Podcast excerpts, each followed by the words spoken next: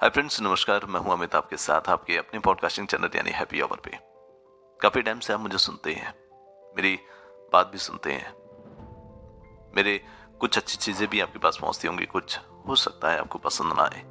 I think क्योंकि हर किसी के टेस्ट अलग होता है, हर किसी का सुनने का तरीका भी अलग होता है। मैंने एक बार अपने पॉडकास्टिंग पे बात की थी, ज़िंदगी या लाइफ को लेकर के, उसकी परेशानियों को लेकर के। इन्हीं के बीच में मेरे ख्याल आया दिमाग में कि क्या वाकई में परेशानियाँ किसी की बनाई हुई होती हैं या वाकई में खुद जनरेट होती हैं? काफ़ी कुछ सोचने के बाद मुझे एक माइंड में ये आया कि वाकई में ना तो परेशानियाँ खुद बनाई जाती हैं और ना परेशानियाँ किसी की दी हुई होती हैं। परेशानियाँ इस समाज में उसी तरह से हैं जब हम किसी रोड पे जाते हैं और रोड पे गड्ढे वगैरह आते हैं। जस्ट सेम लाइक क्या हम जानते हैं कि वाकई में उस रास्ते पे कितने गड्ढे हैं या क्या कोई रोड खराब है कि नहीं है। सेम थिंग्स हमारी लाइफ का भी होता है। जैसे मान लीजिए, आप घर से निकलते हैं और आप अपनी बाइक से जब कहीं जा रहे होते हैं या कहीं से आ रहे होते हैं और आपको शायद या आपको अपने डेस्टिनेशन पे सात बजे छः बजे आपको पहुँचना है लेकिन जब आप अपने डेस्टिनेशन पे पहुँचने की जब कोशिश करते हैं तो आपके बीच में कई रुकावटें आती हैं। मतलब कि कहीं जाम हो सकता है, कहीं रेड लाइट हो सकती है, कहीं पे आपकी स्पीड डाउन हो सकती है, कहीं खड्डे आ सकते हैं, कुछ भी आ सकता है। तो लाइफ भी हमारी सेम उसी कंडीशंस के बेस के ऊपर होती है कि आखिर हमारी ज़िंदगी में जो प्रॉब्लम्स होती हैं, वो भी सेम इसी कंडीशंस की होती हैं। अब बात ये होती है कि हम अपनी प्रॉब्लम्स से बाहर कैसे निकलते हैं। बाहर निकलने का हमारे पास क्या रास्ता है? जिस तरह से हम जाम में खड़े होके पेशेंस रखते हैं। उड़कर तो जाते नहीं है ना? पेशेंस रखना पड़ता है। शांति रखनी पड़ती है। धैर्य रखना पड़ता है, ताकि उस जाम से निकल सके। हो सकता है कहीं पे वन वे भी हो हो सकता है कहीं पे फुटपाथ का भी एक ऑप्शन हमारे पास मिल जाए तो हम वहाँ से निकल जाते हैं। लेकिन पेशेंस रखकर। उसी तरह से हमारी ज़िंदगी का जो लाइफ का जो साइकिल है, उस साइकिल में भी हमें जब प्रॉब्लम आती है, वहाँ पर हमें पेशेंस की ज़रूरत होती है, धैर्य की ज़रूरत होती है, और भी बहुत सी चीज़ों की ज़रूरत होती है जो एक्चुअली हम मतलब कि हमारे पास होता नहीं है।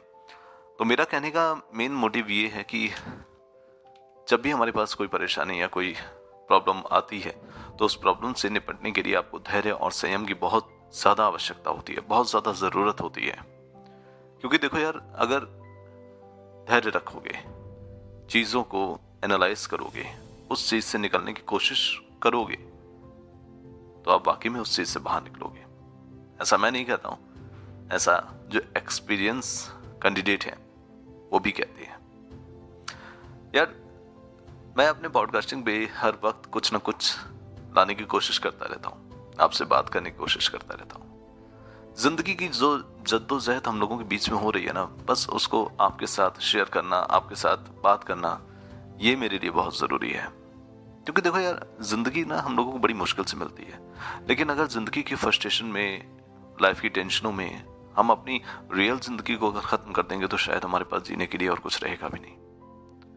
तो हमारे पास ये एक ऑप्शन है कि हमारे पास एक, बाकी में एक बहुत अच्छी लाइफ है। और हम उस लाइफ को या उस ज़िंदगी को धन्यवाद भी कहते हैं, जो हमें मिली है।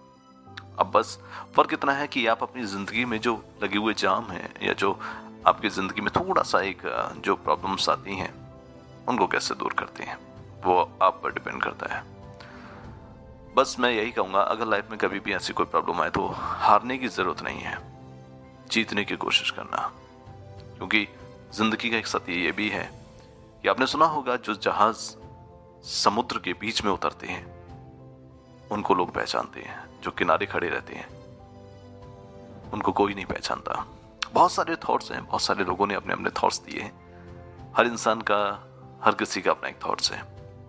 तो मैं बस आप लोगों से यही कहूँगा कि ज़िंदगी अगर आपको मिली है ना तो ज़िंदगी में मस्त रहकर एंजॉय के साथ एक लेवल के साथ अपनी ज़िंदगी को संभालना शुरू करें।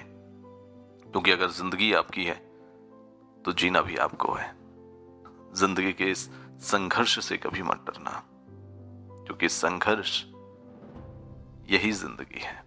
मिलेंगे फिर एक नए पॉडकास्ट के साथ, तब तक के लिए all the best and good bye have a nice day